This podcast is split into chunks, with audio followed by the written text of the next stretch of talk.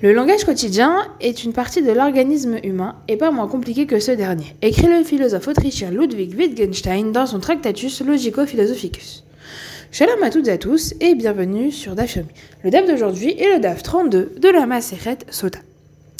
Selon Ludwig Wittgenstein, le langage serait une forme de vie en soi. Cela signifie que, euh, pour les sentiments, par exemple, eh bien, il y aurait d'un côté le langage, qui est une forme de vie, et de l'autre côté, en second, on a cette forme de vie émotionnelle qu'on appelle des sentiments. Donc ce sont deux euh, choses, on va dire, différentes. C'est aussi un enjeu de la connaissance qui est extrêmement important. La question sur laquelle s'interroge Wittgenstein, c'est de savoir s'il est possible, ce, ce qu'il est possible plutôt, d'exprimer par le langage. Alors déjà, que permet le langage? Ce que permet le langage, il permet d'exprimer les événements du monde, ce qui va se passer dans le monde. La parole va permettre d'énoncer les faits qui vont se passer dans le monde de la même façon qu'un peintre va peindre ses tableaux. Et donc, on va, avec la parole, euh, faire des tableaux de ces faits-là. En effet, pour Wittgenstein, les mondes euh, le monde plutôt, est un ensemble de faits. Et ça, c'est ce qu'il dit donc dans son Tractatus. Euh, le rôle de ce langage va, être d'énoncer des faits simples, tels que euh, la, tomate est rouge, par exemple. Il y a également des conditions pour que la parole puisse correspondre à la réalité de façon exacte. Et cette condition, cela va être que le langage doit correspondre de façon identique dans sa description à, euh, à ce qui est décrit. Toujours pour Wittgenstein, seules les sciences de la nature peuvent dire ce qui est vrai ou faux. Les mathématiques, quant à elles, énoncent ce qu'on appelle des tautologies. Les tautologies, ce sont des propositions euh, qui, qui, sont vraies, quelle que soit la, la valeur de vérité qu'elles vont avoir, et la valeur de vérité de ce qui va les composer. En revanche, tout ce qui va être hors du monde, selon Wittgenstein, toujours ne peut être pensé ou dit. Alors, à quoi, euh, quoi va être comparé le langage? Eh bien, Wittgenstein va le comparer à un jeu avec ses règles. En effet, le langage va, pour Wittgenstein, obéir plutôt à des règles logiques. En effet, euh, le langage va se servir de principes, de propositions qui vont mettre en ordre euh, des mots et qui vont décrire des euh, faits du monde, des faits qui se passent dans le monde. Quand ces propositions ne vont relever de la logique uniquement, elles vont être vraies peu importe les mots auxquels elles vont s'appliquer. Parfois même, ces propositions euh, qui relèvent de l'unique logique euh, vont, ne vont rien dire de ce qu'il se passe, euh, dans le monde au moment où l'on parle. Par exemple, lorsqu'on dit, le, si on énonce il pleut ou il ne pleut pas, ça ne dit pas ce qui, quelle est la météo dans le monde. Si je dis il pleut est-ce qu'il pleut ou il ne pleut pas? Il ne va pas y avoir ici d'indication sur le temps qu'il fait. Mais ça va mettre en lumière une contradiction et une euh, incompatibilité entre il pleut ou il ne pleut pas. Puisque il n'est pas possible qu'il pleuve et qu'il ne pleuve pas en même temps. Donc, ces propositions sont incompatibles. Et c'est ce que dit ma phrase, et c'est ce qu'énonce ma phrase. En fait, selon Wittgenstein, toutes les propositions qu'on va pouvoir faire vont avoir des propriétés logiques. Mais dans le langage ordinaire, eh bien, on ne va pas forcément le voir. cette logique va apparaître de façon cachée, sous forme de relations entre les propositions grâce notamment aux conjonctions de coordination et ou encore ou, qui vont, elles, mettre en relation les propositions. Par exemple, lorsque je veux dire ce que j'aime faire, je vais dire j'aime lire et jouer de la musique. Mon et ici, il va relier à la fois lire et à la fois jouer de la musique. Et donc, pour finir sur euh, le langage,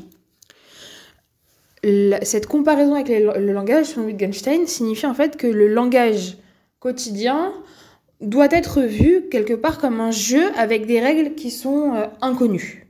De la même façon que pour apprendre à, jouer aux échecs, on va passer par comprendre progressivement les, possibilités de déplacement, euh, eh bien, et des règles qui encadrent les échecs, et eh bien pour le langage c'est pareil. On doit apprendre progressivement euh, comment fonctionne le langage. Ce langage, c'est ce jeu, va faire naître différentes langues. Et c'est le sujet qu'aborde le DAF 32. En effet, dans le, début du DAF se trouve donc euh, DAF 32 Hamoud euh, Aleph, donc au recto, il y a une, euh, le début d'un nouveau Pérec avec une Mishnah sur les passages qui sont récités, qui peuvent être dits dans toutes les langues, ainsi que les passages qui doivent obligatoirement être récités en hébreu. La première partie de la Mishnah nous expose ceux qui peuvent être récités dans toutes les langues et non, mais pas spécifiquement en hébreu. La euh, première portion qu'on va voir, le premier texte, c'est le texte qu'on va exposer à la sota. Ce texte-là peut être dit dans toutes les langues. La deuxième euh, chose qui peut être récitée également dans toutes les langues, c'est euh, le vidéo Maaser. En fait, après la troisième et la sixième année d'un cycle de sept ans, pour les récoltes, on devait donner un dixième de ces récoltes. Et pour le donner, il fallait le déclarer. C'est la, déclaration de ce maaser, de ce dixième-là, ce dixième des récoltes. Eh bien, cette déclaration pouvait être faite dans toutes les langues. Le schéma, également. troisième chose, le schéma, qui peut être dit dans toutes les langues, ainsi que la, prière de la Hamida. Le Birkat Amazon, également. Autre élément qui peut être donné dans, qui peut être récité dans toutes les langues, ça va être donc un serment de témoignage où on va, euh, on va dire que il n'y a, qu'il n'a, il n'y a aucun témoignage à fournir sur une question, euh, sur une question qui est donnée. Et la dernière chose, c'est selon la Mishnah, c'est un serment sur un dépôt où là cette fois-ci on va prêter serment que euh, on ne possède pas le dépôt que quelqu'un d'autre a fait. Ça, c'est pour l'ensemble des éléments qu'on peut réciter dans toutes les langues. Maintenant, voici les éléments qu'on peut qu'on doit réciter que dans la langue, euh, Kodesh, la langue sacrée, qui est l'hébreu. La première chose, ça va être la récitation des versets qu'on va euh, réciter quand on va apporter, quand on a porté le, les, les prémices des récoltes au temple. Deuxième chose, ça va être les, tout ce qu'on va c'est ce qu'on va réciter lorsqu'on va faire le rituel de la Khalitsa. Alors le rituel de la Khalitsa, c'est le rituel qui va permettre à une femme, euh, euh, une femme Yevama, qui doit qui, ne veut pas faire le hiboum avec euh, le frère de son mari, euh, pour la libérer. C'est une cérémonie qu'on appelle la khalitsa. Et eh bien, ces versets doivent absolument être dits en hébreu. Ensuite, la troisième chose qui doit être récitée en hébreu va être l'ensemble des, des brachot, des bénédictions et des klalotes, des malédictions, qui vont être dits euh, sur le mont, euh, et le mont euh, Ebal. Quatrième chose qui doit être dit en hébreu absolument, c'est la Birkat Kohanim. Cinquième chose, la, la, bracha du Kohen Gadol euh, que le Kohen Gadol devait faire à Kippour. La Parashat Améler, la portion de la Torah qui, va, qui est élue par le roi euh, à l'assemblée à Sukkot, au moment où on finissait une euh, année de Shemitah. C'est une paracha qu'on appelle la Parashat Améler, la portion de la Torah du roi, on va dire. Eh bien, celle-ci également devait être lue en hébreu. Euh, autre paracha qui devait être aussi lu en hébreu, c'est la paracha de ce qu'on appelle la Regla Arufa. C'était lorsqu'on brisait le cou d'un animal qu'on appelle une génisse. Au moment, enfin, quand on, en fait, quand on trouvait quelqu'un qui était tué dans une zone qui était située entre deux villes et que personne ne savait qui avait tué cette personne, on, on devait euh, faire un rituel et briser le cou de cette euh, génisse en faisant faire un sacrifice, on brisait le cou de cette génisse et euh, on récitait une partie qui devait qui devait du coup être dite uniquement en hébreu. Et dernière chose qui devait, de, selon la Mishnah toujours, être dite en hébreu, c'était également le discours d'un prêtre d'un Cohen qui était euh, ouan pour la guerre au moment où il euh, s'adressait à la nation avant d'aller au peuple avant d'aller euh, d'aller se battre. Ça c'est l'ensemble des textes donc ils doivent être soit récités qu'on peut réciter dans toutes les langues, soit les textes qu'on peut réciter en hébreu. La Mishnah va poursuivre avec une question. La question c'est comment est-ce qu'on sait que lorsqu'on va devoir apporter les, prémices des récoltes, on doit réciter cette récitation de se faire uniquement en hébreu. Et réponse euh, dans la Mishnah, quand la Torah va parler de, de cette mitzvah, la mitzvah des prémices, il y a écrit Et tu parleras, tu diras devant euh, Hachem ton Dieu. Donc on a ce dira devant Hachem. Et lorsqu'on va discuter des bénédictions et des malédictions, lorsque cette mitzvah va être exposée, il est dit que les Lévi'im parleront et diront. Eh bien, comme on a et des deux côtés, à chaque fois qu'on quand on va parler de ces deux mitzvahs-là, on va avoir et dire, et, et parler, et dire, ces deux verbes-là.